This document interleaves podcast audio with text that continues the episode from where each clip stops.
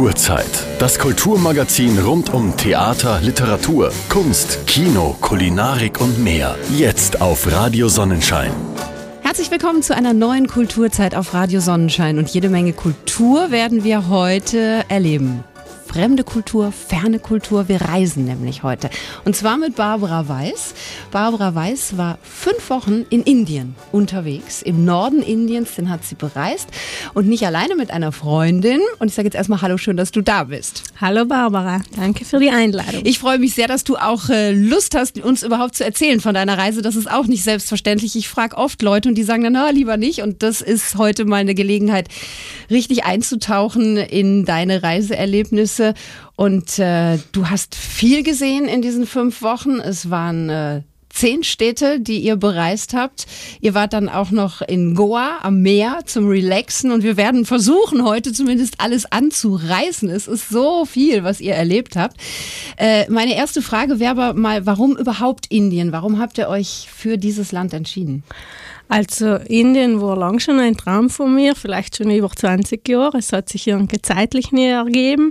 Ähm, man muss für Indien sich schon Zeit nehmen. Natürlich kann man Indien in zwei Wochen machen, aber mir war es wichtig, dass sie Zeit haben, auch nach der Reise Zeit haben, um wieder einzukommen. Und äh, Indien ist eine Faszination für mich, weil ich das Essen sehr liebe. Mhm. ist zwar vielleicht ein ungewöhnlicher Grund, aber ich esse gern Indisch. Und ich habe vor über 20 Jahren schon in London, wo ich mal länger gelebt habe, einfach mit den Inder, der indischen Kultur schon zu tun gehabt. Und das war äh, also für mich faszinierend. Und meine Freundin hat einfach gesagt, sie kommt mit. Mhm, also es ist eher mein, mein Ziel gewesen. Ja. Und fünf Wochen ist natürlich wirklich Luxus, wenn man sich die Zeit nehmen kann. Dann kann man wirklich in ein Land eintauchen, Leute kennenlernen und äh, auch dieses äh, Leben und die Kultur da tatsächlich äh, spüren und in sich aufsaugen, denke ich mal. Ja, man braucht man braucht ja die Zeit dazwischen, zwischen zwei Städten zu fahren. Die Zugfahrten sind lang, Busfahrten sind lang und man braucht oft wieder mal einen Tag einfach zu rasten. Man kann mhm. nicht jeden Tag Gas geben und alles äh, machen. Man ist dann einmal müde und deswegen fünf Wochen. Also ja. es geht auch noch länger es geht auch kürzer. Man, das, was man mhm. sich vornimmt, braucht schon mhm. Zeit. Und es ist ja tatsächlich ein, ein Schmelztiegel an Kulturen, an äh, Erlebbarem. Und äh, ich denke schon, dass man da einfach auch viel zu verarbeiten hat und wirklich diese Pausen braucht zwischendurch. Absolut. Unsere Pausen waren auf dem Abend dann äh, im Hotelzimmer oder wo wir waren, einfach auch um abzureagieren ja. und zu, das äh, gemeinsam zu verarbeiten. Deswegen war auch mein Wunsch, nicht alleine zu fahren. Mhm. Ich bin öfters schon alleine gereist, aber bei Indien habe ich schon vorher gespürt, ich glaube, das schafft man nicht ja. ganz alleine, weil man so viele Eindrücke hat und das einfach einmal bereden und, und ja. einmal drüber lachen, weil sonst ist es einfach zu krass. Okay, wie krass genau das wäre im Laufe der Sendung heute natürlich auch noch äh, näher erfahren. Äh, eine Frage noch, bevor wir dann wirklich auch die erste Station äh, so langsam äh, ansteuern. War die Route von euch fest geplant vorher oder habt ihr teilweise auch spontan entschieden, wie ihr da weiter reist? Habt ihr bestimmte Eckpunkte gehabt? Habt ihr gewisse Hotels vielleicht auch schon vorab gebucht? Also darf ich vorher noch sagen, einen ganz lieben Gruß an meine Freundin, die Astrid, die wird jetzt in Deutschland zuhören mhm. am Radio, weil die ja mit mir die ganze Reise gemacht hat. Ähm, wir haben ein bisschen etwas vorher, also die ersten zwei, drei Städte haben wir gewusst, äh, was wir wollen und haben da auch schon in, also in den Flug natürlich hin und dazu gefahren, aber der Rest hat sich dann peu à peu so in den ersten zwei, drei Wochen mhm. von den fünf Wochen außerkristallisiert. Man muss wenn man es angenehm haben will, natürlich Zugfahrten, Busfahrten auch schon äh, online, also über Internet äh, reservieren, dann hat man es einfach feiner. Ja. Und Hotels war sowieso einfach. Also Internet funktioniert super in Indien, also es hat sich dann im Laufe der Zeit ausgestellt. Hätte mich jetzt auch gewundert, weil ich ist ja ein bekanntes IT-Land einfach auch. Und das da, merkt man. Ja. Also bei mir daheim geht nicht daheim so schnell sind so Internet wie in Indien. Haben Sie uns was voraus? Ja, also wirklich, das spürt man. Mhm. Okay, dann schauen wir mal auf den Beginn der Reise. Du hast ein Reisetagebuch geführt. Äh, was ich sehr, sehr schön finde. Da findet sich ganz viel. Du hast geschrieben, du hast aber auch ganz viel eingeklebt und gesammelt. Also Eintrittskarten und ähm, Karten von besonders schönen Geschäften und von Hotels und von Cafés, Restaurants. Und äh, als du gestartet bist, am 22. Januar diesen Jahres, da waren deine Gefühle sehr gemischt. Ja, genau. Lies uns mal vor. Du bist so nett und lässt uns wirklich richtig reintauchen. Äh, ja, genau. Mittwoch, 22. Jänner. Ein schönes Datum. Meine Reise nach Indien geht los. Ich sitze im Flixbus Richtung Bozen. Meine Gefühle sind gemischt. Freude, Angst, Müdigkeit, Ruhe und Aufregung zugleich. Ich denke, Indien wird das Abenteuer meines Lebens. Was sind schon fünf Wochen im Leben eines Menschen? Aber fünf Minuten können schon ein Leben ändern oder beeinflussen. Ich habe mich einigermaßen vorbereitet. In letzter Zeit ist aber mehr, sind aber mehr die negativen Dinge über Indien durchgesickert, dank Internet und Pinterest. Ich habe angefangen, nichts mehr zu lesen. Ich möchte das Land mit meinen Augen sehen und meine Schlüsse ziehen. Vor allem will ich den wahren Reichtum sehen. Mhm. Also schon sehr gemischt von den Gefühlen her. Du bist jetzt nicht so nur freudig erwartend hin, sondern hast dir durchaus auch ein paar Gedanken gemacht, die nicht so positiv waren. Ich war, habe mir viele Gedanken gemacht, weil leider dank der Medien man einfach von Indien auch viel hört, viel Negatives, angefangen natürlich die ganzen äh, Vergewaltigungen mhm. der Frauen, angefangen der Unruhen, angefangen, äh, dass auch Touristen äh, was passieren kann. Ja. Also und das hat mir schon ein bisschen nachdenklich gemacht. Mhm. Oder auch wenn man in einen Reiseführer oder Stadtführer gelesen hat, wie viel man auch übers Ohr gehaut wird, die ganzen Nepper, Schlepper, Bauernfänger, ja. das war dann so unser Spruch.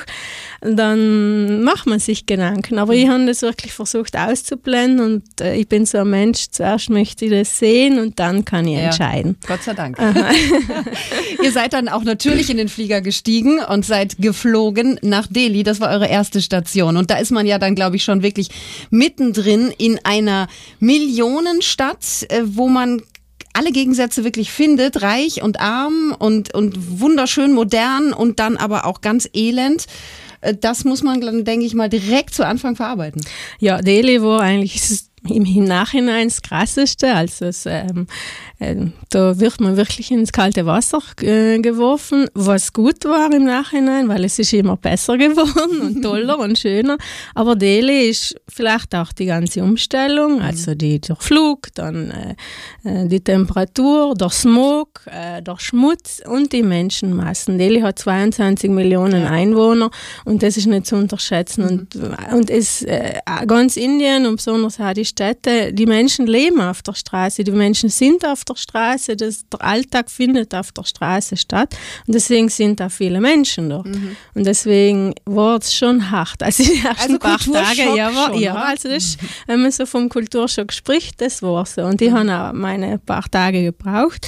Plus war noch lustig, es war gerade der, ähm, in, also der äh, Nationalfeiertag in Indien, der 26. Jänner, mhm. und da waren wir auch noch in Delhi und da war eigentlich alles lahmgelegt, man konnte nichts machen, alle Sehenswürdigkeiten zu, es war so eine riesen Parade vom Staat ja. aus, wie man so in die kommunistischen Länder kennt, mit Panzer aufgelage äh, und ähm, dann ist man einmal so ein bisschen, hängt man ein bisschen, mhm. weil man nirgends hin kann. Wir haben uns das eigentlich alles im Hotel dann umgeschaut und dann findet wieder das normale Leben statt, wenn der Tag vorbei war. Aber der Smog und auch die, die Armut, äh, das, wie du schön gesagt hast, das ist alles zugleich und mhm. das muss man einfach verarbeiten. Und da waren wir abends echt schon, vielleicht um sechs oder so schon im, im Hotel.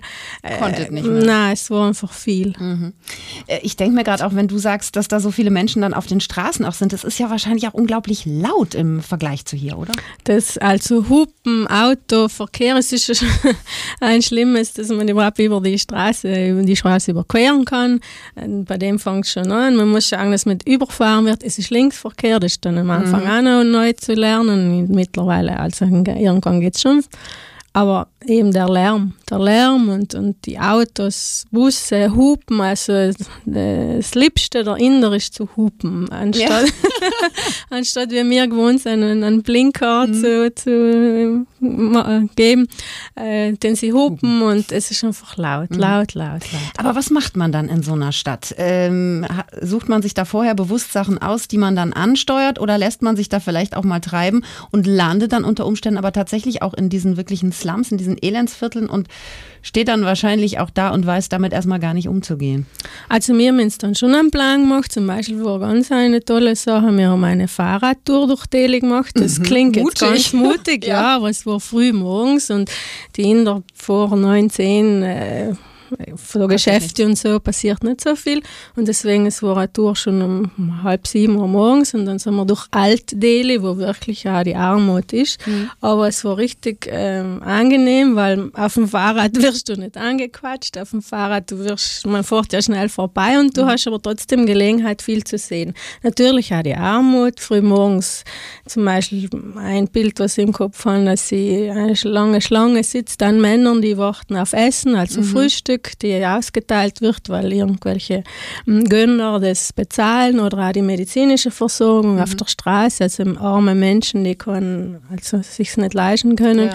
werden von Hilfsorganisationen auf der Straße wohlgemerkt. Wir sind mit Radlern eben mhm. vorbeigefahren, Fuß äh, vorbei, verbunden, äh, irgendwelche Wunden ausgeputzt, ja. so erste Nothilfen. Und das sieht man so auch und vielleicht sonst wären wir in, die, in den Viertel gar nicht so hinkommen, mhm. weil es ist so schmutzig, äh, arm, Männer, äh, ist, wo du dann denkst, ja, jetzt vielleicht da gehen wir jetzt nicht hin, mhm. suchen wir uns lieber was anderes. Aber das ja. war eine echt gute Gelegenheit, so ersten Kontakt mit Delhi zu mhm, haben. Mhm.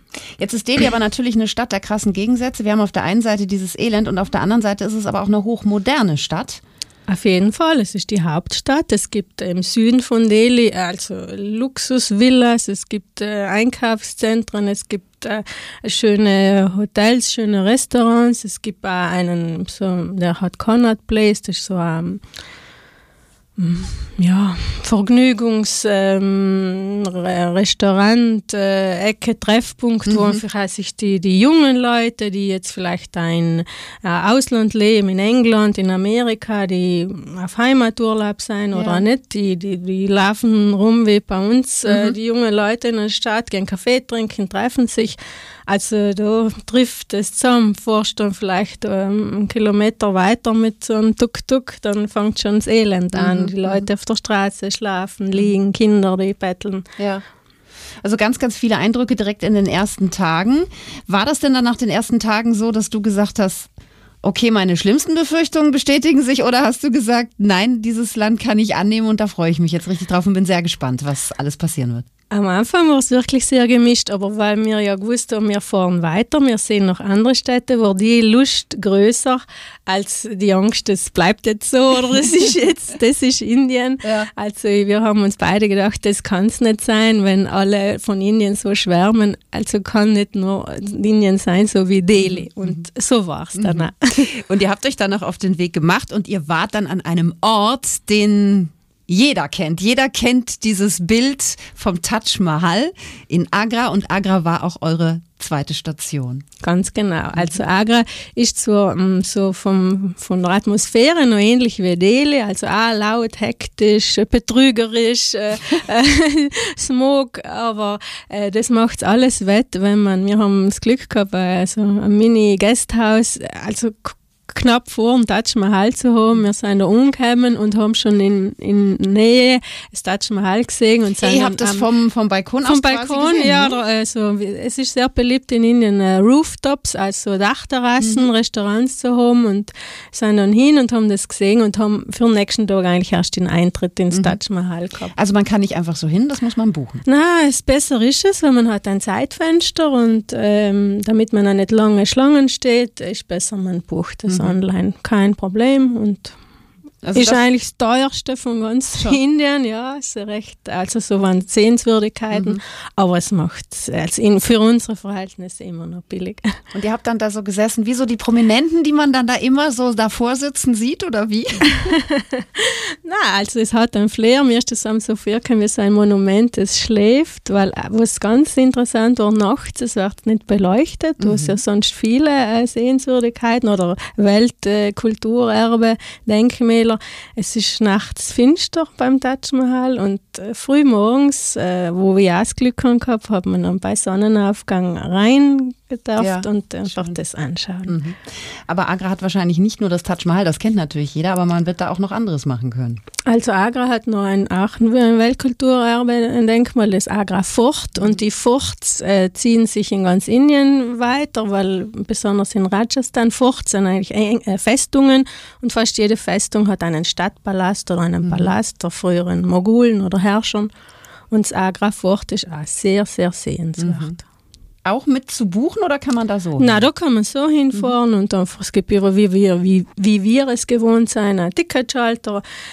Man muss sich daran gewöhnen, äh, der Tourist zahlt das Zehnfache, der Inder zahlt weniger, aber so ist es einfach. Aber das ist wahrscheinlich immer noch günstig im Vergleich ja, zu hier, oder? Ja, ja, das schon. Mhm. So Im Schnitt sind so 5, 6 Euro ein Eintritt. Wir machen jetzt eine kleine Pause, bevor wir mit dir weiterreisen. Und weil wir ja heute in Indien unterwegs sind mit Barbara Weiß, gibt es natürlich auch indischen Sound. Äh, die Barbara war so nett und hat mir einen Link geschickt, die Pop-Charts in Indien, die derzeit ganz aktuell sind. Und davon hören wir uns jetzt etwas an. Eine ganz besondere Sendung habe ich heute in der Kulturzeit anzubieten. Wir reisen nämlich mit Barbara Weiß. Die war in Indien. Fünf Wochen lang. Was für ein Luxus. Und die Zeit hat sie auch gebraucht, hat sie gesagt. Denn es ist schon sehr anstrengend, wenn man all diese Eindrücke auch verarbeiten muss, die so tagtäglich auf einen einprasseln. Es ist ein völlig anderes Land. Es ist eine ganz andere Kultur. Es sind ganz andere Menschen. Vieles wird wahrscheinlich auch fremd bleiben, oder? Selbst wenn man sich damit beschäftigt und das mal so hautnah miterlebt. Ja, auf jeden Fall. Besonders auch, dass man als äh, Frau nicht immer selbstbestimmt sein kann. Mhm. Also, dass man jemand sagt, was zu tun ist, wo man zu stehen hat, wo man zu sitzen hat. Das also, ist euch tatsächlich passiert? Ja, viel. Mhm. Also, jetzt schon, wir haben ja oft einen Stadtführer irgendwo gehabt oder ein, egal, ein Taxifahrer in Hotel. Mhm. Also einfach, weil so viele Männer sind und einfach die Männer sagen, was zu tun ist. Ja. Und das ist einfach für eine äh, europäische Frau, die im Leben steht, schwierig, ja. ja.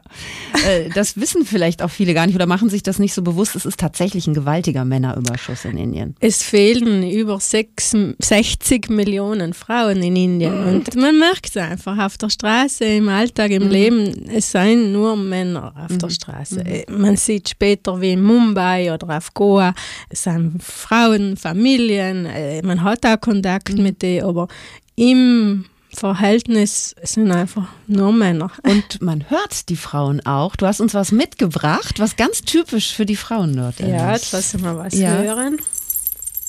Da klingelt was. Klingelt was. Sie haben da eine Fußkette mitgebracht. In Indien alle Frauen, ob es Hindu oder Muslim, äh, haben mehr oder weniger Fußkettchen an. Nicht nur eines, zwei, drei, mehrere. Auch kleine Mädchen, Kinder, die haben alle schon Fußketten mhm. an. Und für mich war es manchmal so schön, wenn man geht in der Stadt und hinter einem raschelt und man hört was ähm, klingeln, dann weiß man, jetzt kommt eine Frau. Es war so ein angenehmes Gefühl. Ja. oder ein junges Mädchen und äh, manchmal schauen man die Frauen an, dann lächelt man zurück und sofort kriegst du ein Lächeln mhm. zurück. Das war sehr, manchmal sind es die kleinen Momente, genau. die, die es dann ausmachen. Mhm. Sich so ein bisschen, will nicht sagen verschwörerisch, aber von Frau zu Frau. Und das mit dem Fußkettchen haben wir dann eines gekauft. Wer weiß, ob es im Sommer anzieht, ja. aber es ist so das Geräusch, das ist einfach nett, das mhm. Klingeln. Also wenn ihr das hinter euch klingeln hört in Lana und Umgebung, dann ist die Barbara hinter euch. Wisst ihr Bescheid. Wir reisen jetzt mit dir weiter. Delhi und Agra waren eure ersten beiden Städte und dann ging es weiter nach Varanasi. Da musst du uns jetzt natürlich ein bisschen was zu verraten. Für Menschen, die sich noch nie mit Indien beschäftigt haben, sagt das jetzt wahrscheinlich nicht viel. Also Varanasi, erstens muss ich sagen, da ist uns dann langsam das Herz aufgegangen. Man ist äh, ruhiger geworden, man hat anderes gesehen, denn Varanasi ist eine Hindu-Stadt. Mhm. Es ist das, eine Pilgerstadt, die für jeden Hindu das Lebensziel wäre, denn in Varanasi Varanasi sollte man, könnte man sterben. Mhm. In Varanasi gibt es die öffentlichen äh, also Bestattungen, Verbrennungen, so muss man sagen. Und äh, jeder Lebenstraum eines Hindus wäre, in Varanasi zu sterben mhm. oder dorthin zu fahren, um zu sterben und dann dort verbrennt zu werden. Und äh, das spürt man in einer Stadt. Es sind viele ältere Leute. Man wird nicht mehr so angequatscht, man wird äh, in Ruhe gelassen. Man spürt die Spiritualität, man spürt das. Äh, der tiefe Glaube, äh, das Baden im Ganges, das haben wir vielleicht ja. manchmal gesehen ja. im Fernsehen, äh, was sie morgens und abends machen. Aber auch natürlich das öffentliche Verbrennen. Am Anfang haben wir mir gedacht, das wird mich vielleicht sehr berühren, mhm. das öffentliche Verbrennen. Ich meine, wir kennen es da nicht Überhaupt so. Nicht, Verbrennen ne? ist bei uns äh, in geschlossenen genau. Räumen, man sieht es gar nicht, nicht ja. kriegt es nicht mit, aber da ist es öffentlich. Aber es hat wirklich nichts mit mir gemacht. Es war, äh, es gehört dazu. Es war Teil der Stadt. Man hat äh, auf äh, Baren, also Totenbaren, gesehen, wie die Menschen äh, zum Ganges hingetragen werden. Sie sind eingewickelt in Tücher, also mhm. man sieht nicht den Leichnam. Und dann gibt es manche Punkte in der Stadt, wo einfach die verbrannt werden. Mhm. Es ist so ein riesen Holzhaufen und ähm, die Angehörigen müssen das Holz kaufen. Ja. Und dann wird so ein wie Scheitraufen, sagen wir mal, mhm. aufgebaut und doch kommt dann der Leichnam hin und es dauert so vier Stunden, bis mhm. der ähm, Mensch verbrennt mhm. ist. Aber das war so ein, also fast eine Einheit, in dem mhm. die, die Angehörigen stehen da rundum. Man konnte ja ganz nah hingehen, wenn man will, aber also auch ich bin eher ein emotionaler Mensch, ja. aber es hat mir echt nichts ausgemacht. Ja, ja.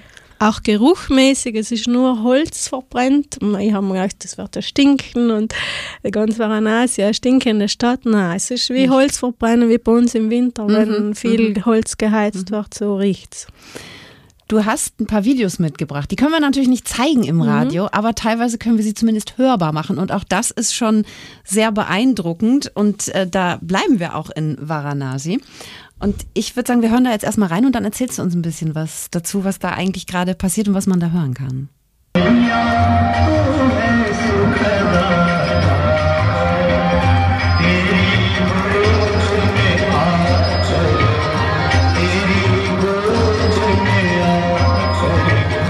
Ich habe natürlich jetzt den Vorteil, dass ich das Bild noch dazu sehe.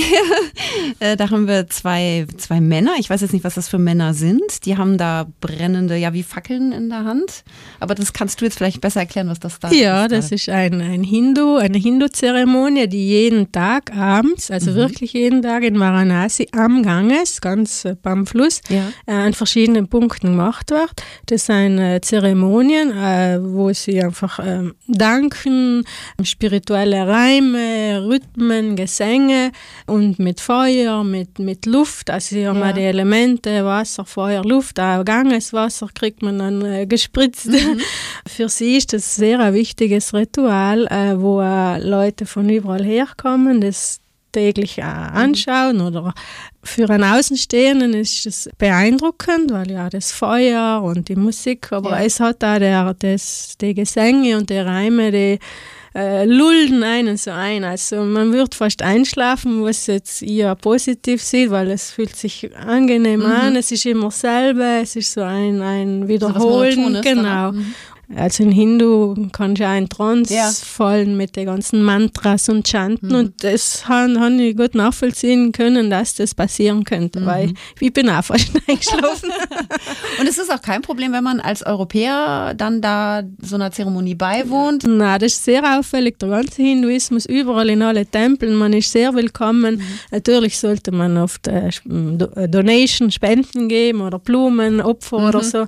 Wir haben das nicht gemacht, das war auch kein Problem. Problem. Ja. Also ich habe empfunden, das ist nicht meine Religion, mhm. deswegen ich schaue mir das an, aber ich muss jetzt nicht alle mhm. Riten und äh, mitmachen. Na, kein Problem. Mhm. Also viel lockerer wie vielleicht ja. im, äh, die Moslem, ja. die Moscheen oder so. Ja. Wenn wir schon bei der Religion sind, kommen wir doch mal zu einer Tempelanlage, die ihr auch besucht habt. Und das ist jetzt nicht so weit weg. Also es war dann eure nächste Station quasi. Äh, ich tue mich immer schwer mit dem Aussprechen der Namen. Kajurao, ist das richtig? Ja, das passt. Für uns ist auch schwierig, die Aussprache gewesen. Ja, aber du hast es gehört. Kajurao, sagen ja. sie. Ja, das ist ein sehr ähm, anderes, anderer Ort. Hm. Das ist schon, ähm, sage jetzt mal, eine Landschaft. Das ist ein kleiner Ort gemacht, so 25.000 Einwohner. Mhm. Sehr klein für ja. Indien und äh, sehr ruhig, grün vor allem. Und da gibt es eine Tempelanlage, ist auch ein Weltkulturerbe. Das ist ein hinduistischer und Scheintempel, die schon so im 12. und 13. Jahrhundert zurückliegen. Das Besondere ist, erstens ist Sandstein, was ja viel in Indien ist. Alle großen Denkmäler sind äh, Sandstein. Aber die Abbildungen sind architektonisch sehr wichtig und sie sind Kamasutra-Darstellungen. Mhm. Weil erotisch. Ja, genau. ist so, wirklich, muss man sagen. Und für die Hindus ist es nicht so ein beliebtes äh, Ziel, also die Inder allgemein, dass sie das äh, umpeilen, weil es ist halt ein bisschen ja, zu öffentlich. Zu öffentlich, ja. genau. Äh, natürlich sieht man schon Inder, weltoffene, mhm. also gebildete Inder, die einfach sich das anschauen und das als eben Weltkulturerbe sehen und das schätzen die Touristen, wie wir auch waren, für uns ist das jetzt nicht so, so tragisch, aber es, war, es lohnt sich, weil es sind 28 Tempel und die sind an verschiedenen Orten, so an drei großen Gruppen. Und wir haben uns gedacht, wir möchten das nicht zu Fuß machen oder nicht mit einer Führung, sondern haben uns ein Rad gemietet mhm. und sind die Tempelanlagen mit dem Radl abgefahren. Mhm. Und das war eigentlich eines so meiner Highlights auch, weil es war draußen in der Natur. Wir sind an, an äh, Weizenfelder vorbei, an Büffel, äh, no. haben wir also Wasserbüffel gesehen, äh, Kinder, die an einem Straßenrand dann mhm. winken und einfach Hallo sagen. Oder äh, da sind noch kleine so Tempelwächter, weil die so auseinander sind, dass ja. die nicht einfach allein sein, die Tempel nicht unbeobachtet so und so ganz nette ähm, Begegnungen. Mhm. es war nicht viel, es war ruhig, ja. aber es hat sehr meinem Wesen entsprochen, einmal weg von den lauten ja. Also ein bisschen Erholung. Genau, ganz genau. Mhm. Mhm. Ganz kurz vielleicht noch, wenn du jetzt schon das Fahrrad ansprichst und wir haben schon vom Flugzeug gesprochen, äh, ihr seid ja mit den unterschiedlichsten Verkehrsmitteln unterwegs gewesen. Ja, mal zum Flugzeug sowieso, mit dem Zug, mit dem Bus, mit dem Rad, sogar einmal haben wir Seilbahn mhm. genommen. Aber so das Hauptding war Zug und Bus. Und das funktioniert gut? Funktioniert sehr gut. Sie sind sehr pünktlich. Ähm, man kann es online reservieren. Mhm. Ratsam ist vielleicht, wenn man schon weiß, manches auch schon von daheim, weil oft äh, scheitert es dann nur an kleinen Sachen, dass man noch eine E-Mail nicht kriegt oder ja. bei der Kreditkarte irgendeine Sperre noch ist, so Sachen. Mhm. Aber mhm. es hat bei uns eigentlich dann schon gut funktioniert. Und die Busse und Züge sind mit unseren hier vergleichbar oder ist das ganz was anderes? Busse eigentlich schon, muss ich sagen, weil das sind meistens Privatunternehmen. Es wo wir viel so äh, Sleepers-Busse gehabt, wo man einfach schlafen kann, so Schlafkojen, haben wir einfach die Nacht dann genutzt, mhm. um durchzufahren. Wir haben dann 13 Stunden Busfahrt oder oh. so, die schon anstrengend ist, aber Preis, Leistung passt dann. Mhm. Bei den Zügen schaut es anders aus. Die Züge sind ja, äh, Indien hat ein super äh, Zugnetz, mhm. ist sehr gut äh, verbunden ja. und bekannt. Aber es gibt acht Klassen, Kategorien. Wir acht. haben acht, ja, ja, die letzte Klasse ist, wo man nur so auf dem Boden sitzt ja. und fast so gefängnismäßig schaut. Die erste Klasse, die wir genutzt haben, ist für indische Verhältnisse super. Für uns ist, ich will jetzt keine Werbung machen, aber unsere in Italien lässt grüßen. Also, es war aber angenehm. Mhm. Alle Zugabteile haben alle so wie äh, zu klappen, einen Schlaf, ähm, man kann sitzen oder schlafen ja. und die Inder, sie schlafen einen ganzen Tag. Also mhm. es ist nicht leider, dass man das nachts nutzt, sondern auch untertags. Mhm. Man kriegt Kleintücher, man kriegt ein Kissen, das ist ganz wow. normal, ja, ja, das wird ausgeteilt. Ja. Das ist ganz Standard. Und mhm. auch so ein Abzugabteil hat so fast wie ein auch Butler, der da einfach schaut oh. und das bringt. Ja. Jetzt, Im Sinn von ja. äh, einfach, äh, ja, genau, so ja. Schaffner. Mhm. Dann würde ich sagen, machen wir nochmal eine kleine Unterbrechung und reisen dann gleich weiter durch Indien mit dir und kommen nachher zu den bunten Städten. Da gibt es nämlich ein paar, die äh, gerade durch ihre Farben sehr auffällig sind und bestechen. Zurück jetzt in die heutige Kulturzeit. Wir sind mittendrin in Indien. Ich kann es fast schon riechen, schmecken, spüren. Dank äh, Barbara Weiß, die hier so interessant und toll erzählt, dass man wirklich mitten reintaucht und quasi mitreist mit dir, Barbara.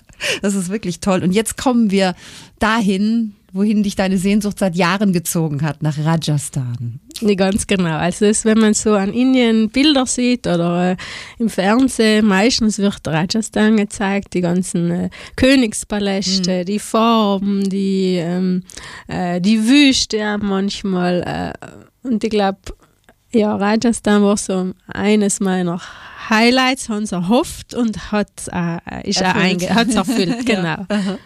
Das Tolle ist, es gibt da wirklich Städte, die durch ihre Farben bestechen. Also man weiß einfach, wenn ich in dieser pinken Stadt bin, dann kann das nur Jaipur sein, beispielsweise. Ganz genau. Oder mein Favorit ist äh, Jodhpur, das ist die blaue Stadt, Blue City. Und es ist wirklich so, jedes Haus ist blau angemalt oder wenn man von oben runter schaut, äh, der, die Dachterrasse oder irgendetwas ist blau oder die Tür ist blau mhm. und es sind einfach so verschiedene Blautöne und besonders morgens, wir haben da eine Tour in der Früh gemacht einmal, äh, ist nochmal ein ganz anderes mhm. Licht, es war äh, super Wetter, das muss ich auch betonen, im Laufe der Reise hat der Smog aufgehört, ja. in dem Rajasthan gibt es kaum Smog, es ist ein kleineres, allem nur 1,5 5 Millionen Städte. Mhm. Aber äh, die Kein Luft Vergleich ist, zu den 22 nein, Millionen. Die, ne, die Luft ist anders, mhm. es ist eine andere Landschaft da, mhm. es wird schon karger, es mhm. geht schon Richtung Wüste, ja. Richtung Grenze von Pakistan. Ja.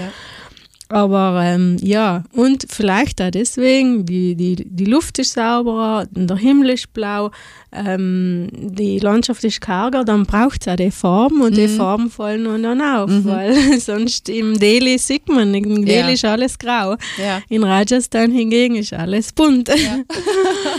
Was wahrscheinlich auch nochmal so ein eigener Rausch ist für einen dann auch, oder? Ja, hallo. Also ich muss ehrlich sagen, da ich mich dann erst so, bin ich angekommen in Indien, weil mhm. da fühlst du dich wohl, du siehst gut, du riechst, du kannst dich frei bewegen, es hauen dich nicht mehr so viele ähm, Nepperschlepper und die was wollen von dir. Man ist freier, aber mhm. es hat vielleicht auch damit zu tun, dass man einfach selber in das Land mhm. innekommt, ja. dass man die Ruhe jetzt hat und auch weiß, wie läuft was mhm. sind für Preise zu verhandeln, äh, wie muss man handeln mit den Leuten, ja, handeln muss man viel. Und deswegen Rajasthan ist schon eines meiner Highlights. Mhm. Wo es ja, also die Stadt Jaisalmer, ist ganz am, am Rande von Rajasthan, im, ja. im Norden oben, äh, zur Wüste. Mhm.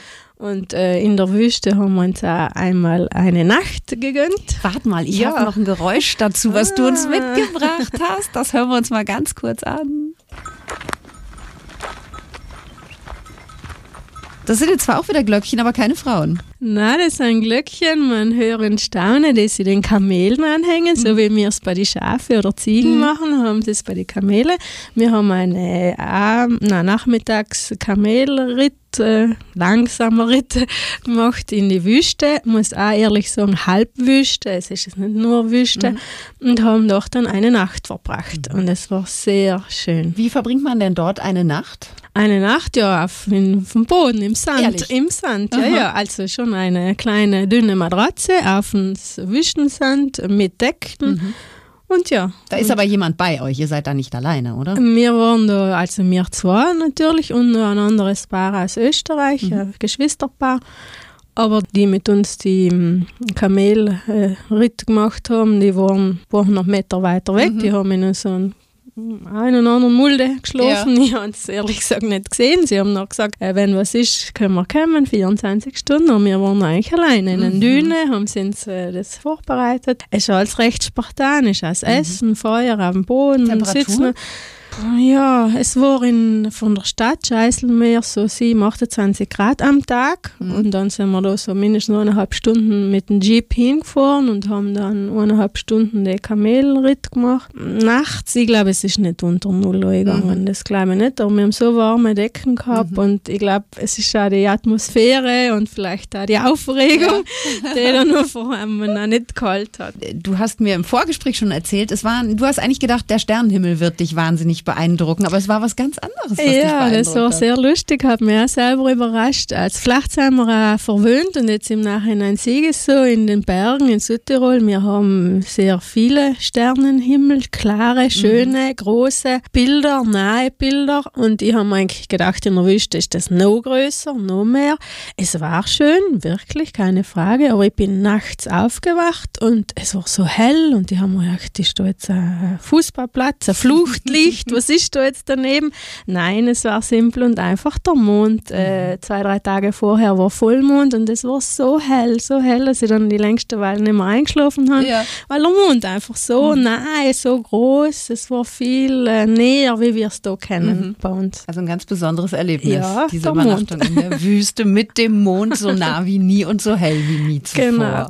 Was ihr auch da erleben konntet und durftet, war eine Hochzeit. Da hat man äh, euch äh, mitgenommen? Also so einen Führer hattet ihr da wieder, der gesagt ja. hat, das könnt ihr machen. Jetzt muss man vielleicht wissen, wenn man äh, heiratet, dann wird das bekannt gegeben. Ganz genau. Wie wird das bekannt gegeben? Bei uns wird es aufgeschlagen, aber das ist in Indien ein bisschen anders. Wollen wir uns das anhören? Ja. Du hast gerne. es nämlich aufgenommen, gerne. wie das da bekannt gemacht wird.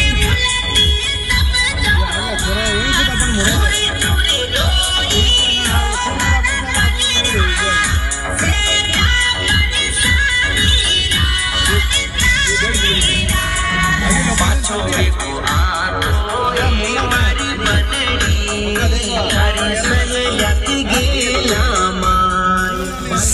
wir jetzt in Indien wären, dann äh, hätte das jetzt geheißen, äh, Petra und Michael heiraten äh, nächste Woche und alle sind eingeladen oder wie muss ich mir das vorstellen? Na, also in Indien gibt es äh, erstens mal Februar der Hochzeitsmonat in mhm. ganz Indien, Rajasthan und noch mehr, glaube ich. Also wieder Mai bei uns? Ja, ganz mhm. genau, kann man so gleichsetzen und es sind überall in der Stadt abends wohlgemerkt so kleine Lastwagen mit riesen äh, Lautsprechern und Musikanlagen, die durch die Stadt, den Ort fahren und einfach äh, Angehörige des ähm, Bräutigams, soweit ich mich erinnere, äh, sind da oben oder gehen hinten nach und das ist einfach so wie eine Ankündigung. Also ich muss ehrlich sagen, ich weiß es nicht, ist es für den Tag selber oder für die Woche drauf, mhm. das habe ich jetzt nicht so mitgekriegt. Mhm. Aber man hört es jeden Tag, mhm. wenn man abends unterwegs ist.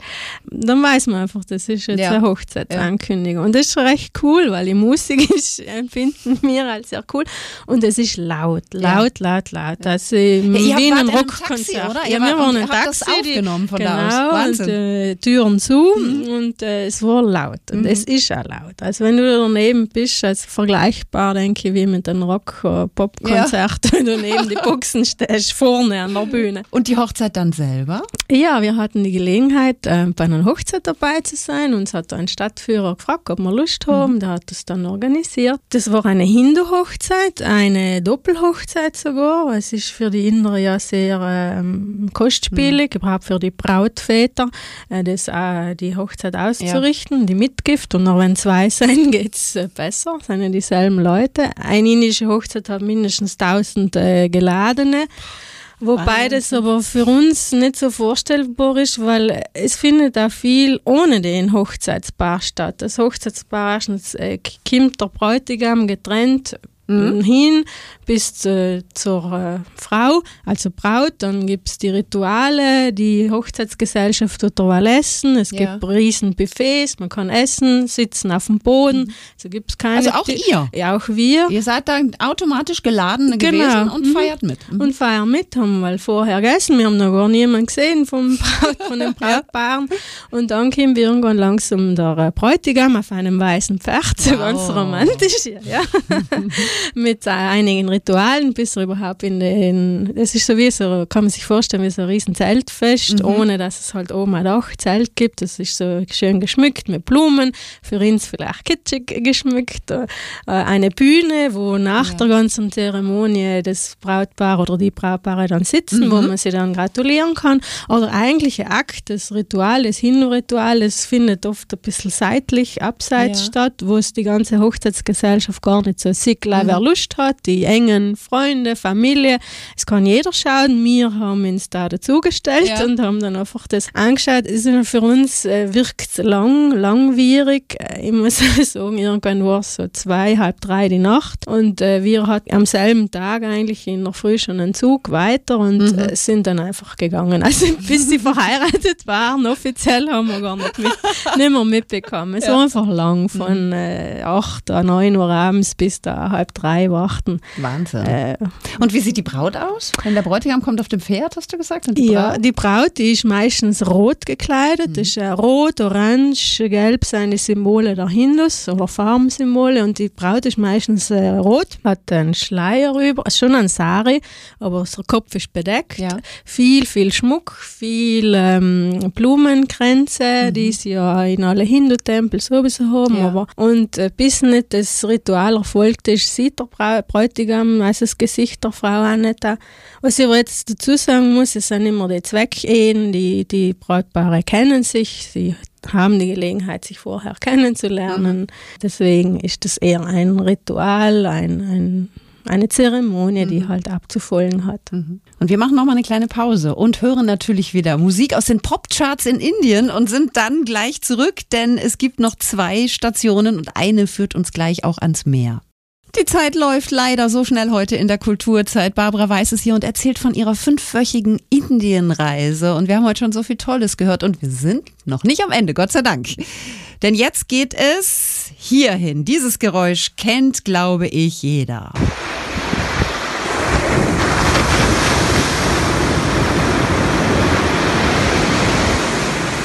Genau, wir sind am Meer. Denn Indien hat natürlich auch Meer. Es hat alles. Es hat Berge, es hat Wüste, es hat Riesenstädte, kleine Orte, Täler, Grünes, Karges und auch das Meer. Und ihr habt euch da einen besonderen Ort äh, ausgesucht, ich glaube, von dem jeder schon mal gehört hat. Ja, wir waren in Goa. in Goa, wenn man äh, Indien hört, äh, vielleicht äh, die meisten haben Goa mal gehört. Es mhm. ist besonders in den End 60er, 70er Jahren Hippie, Hippie. sehr bekannter Hippie-Ort. Äh, die Hippies haben den Ort auch bekannt gemacht, mhm. denke ich mhm. mal. Es ist eigentlich, ich glaube, wenn ich mich nicht täusche, der kleinste Bundesstaat überhaupt mhm. äh, von ähm, der Fläche. Aber er hat einiges zu bieten und das Schönste ist natürlich das Meer. Es ist der Indische Ozean. Ja. Es ist, äh, man hat die Möglichkeit, unberührte Strände zu, zu erleben. Man kann auch ein bisschen Rambazamba haben. äh, das, ähm, äh, ich habe mir mehr vorgestellt, dass viel mehr Party und Hippie ist. Das hat sich, glaube ich, in den letzten schon zehn Jahren sehr verändert. Mhm. Der der Bundesstaat ist da rigoros durch, äh, hat rigoros durchgegriffen. Äh, ich glaube, so in den 80er, 90er Jahren war viel an Partys, Rave und mhm. Drugs und Rock'n'Roll. Das gibt es jetzt nicht mehr in der Form und es ist auch gut so. Wir waren im Süden von Goa, es ist vielleicht nochmal ein bisschen ruhiger, es war mhm. ruhig, man hat Familien gesehen, jetzt auch Pensionisten aus England, die überwintern, ja. Aussteiger oder äh, Aussteiger, Kurzaussteiger, Familien mit kleinen Kindern, mhm. äh, die einfach da vielleicht ein Jahr verbringen, weil die Babys halt klein sind und man die Zeit hat. Ja. Das hat man so gemerkt, den allgemeinen Flair. Und wir haben uns einfach noch äh, über vier Wochen einfach mal eine Pause gegönnt und haben mal Strand und es waren mhm. 36 Grad, äh, mhm. man hat schwimmen können, Schön. man ist äh, wie halt der Badeurlaub ja. sein sollte.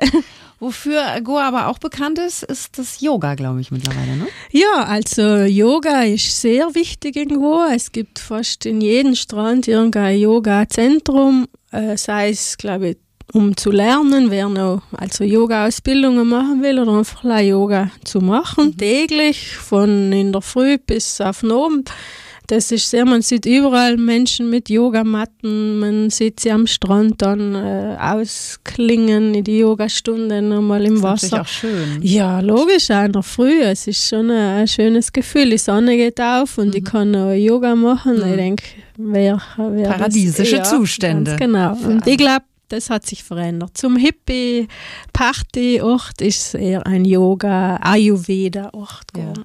Das sollten alle wissen, die das ins Auge fassen und sich denken, da geht immer noch die Party ab. da hat es sich doch dann geändert. Ihr hattet aber quasi dann nochmal Party zum Abschluss. Also erstmal relaxen und mal runterkommen und mal äh, wirklich entspannen und dann direkt nochmal in eine Riesenstadt. Jawohl, und zwar nach Mumbai. Und das hat es wirklich gebraucht, denn Mumbai ist vergleichbar wie eine westliche Hauptgroßstadt. Äh, Sie hat auch über 20 Millionen Einwohner. Man denkt, es wird jetzt sein wie in Delhi, aber es war nicht so. Es verteilt sich anders. Ja. Plus, ähm, die Menschen sind locker drauf. Sie sind, äh, man sieht Frauen alleine, man sieht Frauen in einer Jeanshose, die joggt. Also sehr westlich sehr orientiert. westlich. Also, mm, ja, wenn es jetzt das Meer und also die allgemeine Umgebung hätte man auch sagen können, wir nicht in New York, Manhattan, so Hochhäuser viele, Luxusgebäude, Luxus ähm, Restaurant, äh, Natürlich auch wieder Smog, aber nicht in dem Sinn wie in Delhi. Es ist einfach viel. Sie haben zum Beispiel auch in der Innen, inneren Innenstadt die ganzen Tuk-Tuk, die dem äh, Taxis äh, verboten. Deswegen, das hast du echt gemerkt, dass der Smog viel weniger Ja. ist. Aber durch die rigorosen äh, Maßnahmen. Und ja, die Leute, man wird auch nicht angequatscht, was zu kaufen, verkaufen. Man wird nirgends hingeschleust in einen anderen Ort. Ähm, Im Gegenteil, es wird äh, beim Zug zum Beispiel, haben wir irgendwo im Moment gestanden, man wird angehalten und gefragt, braucht Hilfe? Ist Ja. irgendwo, und er, ernst gemeint, ehrlich gemeint. Und das ist wohltuend. Also am Abschluss nochmal, es geht auch anders, Ja. es geht der Großstadt auch anders. Auch in Indien. Ja, sowieso, auf jeden Fall. Und äh, Mumbai ist ja sehr bekannt äh, als das Hollywood, äh, Bollywood. Ganz Mekka, genau, so. ja. Und das spürt man schon auch, die ganzen Plakate und, und Schauspieler und Kinos, die es gibt. Also es ist äh, Die Stars zu Hause, Entertainment, ja. Mhm. Entertainment spürt man in, in äh, Mumbai. Also Es ist aber dann, glaube ich, als letzte Station auch gar nicht so dumm, wenn man dann weiß, ich starte ja jetzt auch wieder in die westliche Kultur zurück dann, oder? Ganz genau im Nachhinein. Also wir haben es ja nicht von Anfang so geplant, aber äh, der Rückflug war von Mumbai und das hat sich als sehr gut erwiesen, weil ich glaube, der Übergang ist sehr einfacher, wenn man wieder ein bisschen in den Westen, Ja. äh, also das gespürt, dass es auch modern geht und ohne Probleme und dann ist der Übergang leichter. Aber verändert einen so eine Reise, wenn man jetzt fünf Wochen wirklich mal in eine ganz andere Kultur, in eine ganz andere Lebensweise auch eintaucht? Ja, ich denke sicher. Also man wird, denke ich, ruhiger. Jetzt, ich bin nicht ein lauter Mensch, ich bin schon ruhig, aber die Gelassenheit, glaube ich, so manches, die kleinsten Sachen, die mir da dann wieder auffallen, wie sauber es ist oder dass man eine Straße einfach überqueren kann, die Leute halten. Aber auch so Probleme, die wir jetzt haben, angefangen bei Corona, aus allem, es kommt uns so ja nichtig vor. Ja. Es gibt äh, andere Themen in der Welt. Äh, wir regen uns über Kleinigkeiten auf und in Indien sieht man halt auf der Straße, die Leute liegen am Boden, sie haben nur das an, was man sieht. Ja. Sie haben eine Decke um und die Bilder, die lassen noch nicht äh, kalt und ich denke, oder das ganze Thema bei uns mit Umweltverschmutzung. Äh, wir sind so penibel in allem, was auch gut ist und äh, die ganzen Zero Waste ähm, ähm, Mobilisationen. Man denkt da anders drüber nach. Man sieht ein Land, wo das einfach nicht funktioniert. Äh, und das Wie, geht wie funktioniert es denn da überhaupt? Also so ansatzweise zumindest? Ansatzweise, es gibt schon, also äh, die mm, Regierung möchte schon, dass äh, Umwelt weniger belastet wird. Sie greifen auch durch, aber es, die Leute selber halten sich nicht dran. Sie haben schon zum Beispiel jetzt Frauen, die auf der Straße kehren, putzen, Müll einsammeln. Es gibt äh, organisierte Mülltrenner, also Leute, die ja daran verdienen, zum Beispiel Mumbai. Es gibt in die Slums eigene ähm, ja, Berufsgruppe sozusagen, die einfach den Müll, die Flaschen äh, sammeln, trennen, auch verdienen mit dem. Das funktioniert schon, aber ich denke, es muss halt auch anfangen bei der Haltung der Menschen, die wir schon viele Jahre haben. Mhm. Leider Beispiel, wir wurden irgendwo auf einem Boot, sind rausgefahren und dann essen sie Chips, aber die Chips, die sind nicht äh, wieder in die Tasche, wie wir es gewohnt mhm. sind, die Tüte, sondern werfen sie einfach im Meer raus. Mhm. Und das sind so kleine Sachen, wo man denkt, für uns ist das so logisch. Äh, sie müssen das erst verinnerlichen. Mhm. Jeder mhm. muss selber anfangen mhm. mit äh, mhm. Müll vermeiden. Das heißt, also am Bewusstsein muss einfach genau, viel das denke ich, das spürt man schon. Mhm. Weil es liegt einfach viel auf dem Boden, viele Sachen, die es glaube ich auch nicht braucht. Es gibt Müllkiebel, aber die stehen daneben und sie werfen es einfach nicht rein. ähm, ja. Also schon was anderes. Ja, und die Sachen machen schon was mit einem. Mhm. Sei mir zu streng, zu penibel, äh, ist die andere Welt äh, nicht richtig. Man, mhm. man stellt man sich halt viele. Nachdenken. Genau, auf mhm. jeden Fall. Mhm. Aber manches ist auch dann nichtiger. Mhm. Ja. Bevor unsere Sendezeit abläuft, muss ich noch auf ein äh, Thema kommen, auch wenn ich jetzt ein bisschen springe zwischen einem sehr ernsten Thema und einem Genussthema zum Schluss. Die Küche, die indische Küche. Du hast eingangs ja schon gesagt, du liebst die indische Küche und hast dich auch darauf wahnsinnig gefreut. Du hast ja auch ein Kochbuch hier liegen mit der indischen Küche, ein ganz buntes, so bunt wie Indien ist, glaube ich. Äh, sind deine Erwartungen erfüllt worden, essenstechnisch, voll und ganz? Ja, eigentlich voll und ganz. ich habe wirklich viel indisch gegessen, fast also täglich und kaum europäisch. Am ehesten Frühstück, das ist eher oft salzig, was ich aber persönlich nicht so der mm. Typ bin, sehr hm, Toast ist. Aber sonst, was Currys, äh, Brot, Chapati, Naan, äh, einfach ofenfrisch kriegst serviert, mhm. die Currys mit äh, Gemüse, äh, was ich auch nicht so bedacht habe, es ist äh, sehr vegetarisch, das Land. Die Hindus sind die meisten Vegetarier. Mhm. Man kann unterscheiden zwischen vegetarisch und nicht vegetarisch. Wir haben uns fast fünf Wochen lang vegetarisch ernährt und haben nichts ähm, vermisst, vermisst mhm. null, absolut nichts. Ähm, Street Food äh, ist ganz ein großes Thema, das wir nicht so kennen, hat ja. aber auch temperaturmäßig was zu tun. Es ist viel auf der Straße, was äh, gebrutzelt und gebratet wird und man muss einfach Lust haben zu probieren, mhm. sich getrauen. Es ist ja nicht alles scharf, man wird auch gefragt, magst du es scharf, magst du es nicht so scharf, ja. man kann wählen, also und man muss sich halt darauf einlassen. Nicht? Klar, neugierig ist man ja hoffentlich, ja, wenn man schon die Chance bekommt, oder?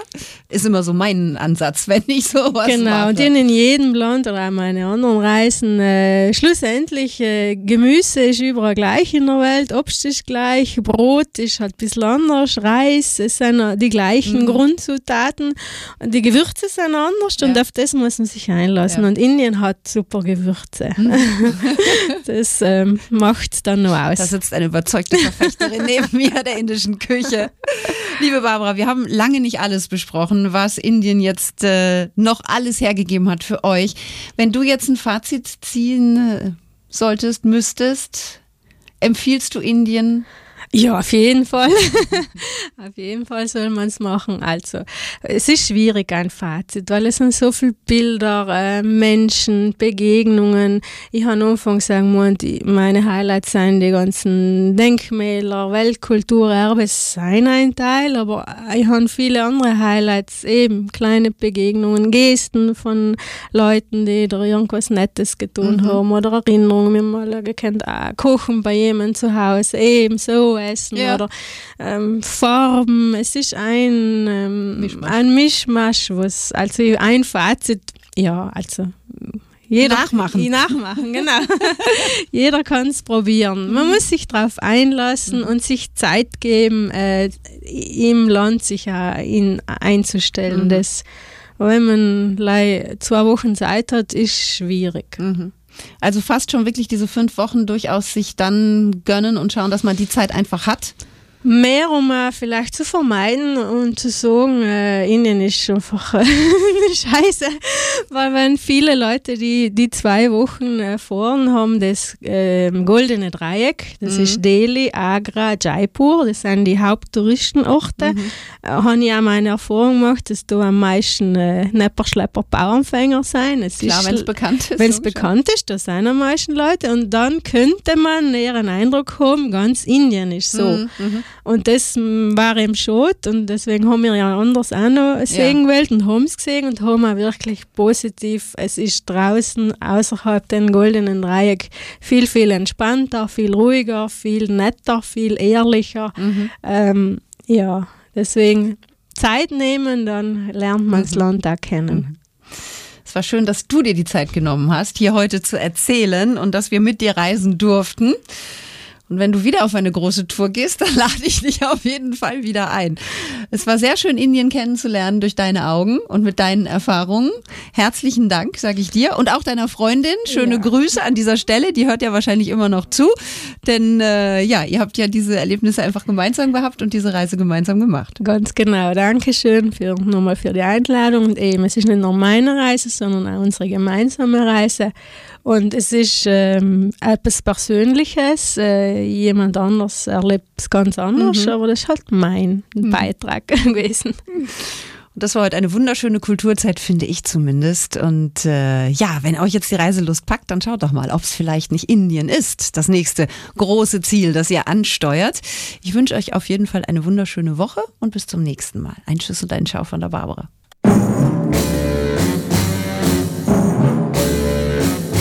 Das war Kulturzeit. Das Kulturmagazin rund um Theater, Literatur, Kunst, Kino, Kulinarik und mehr.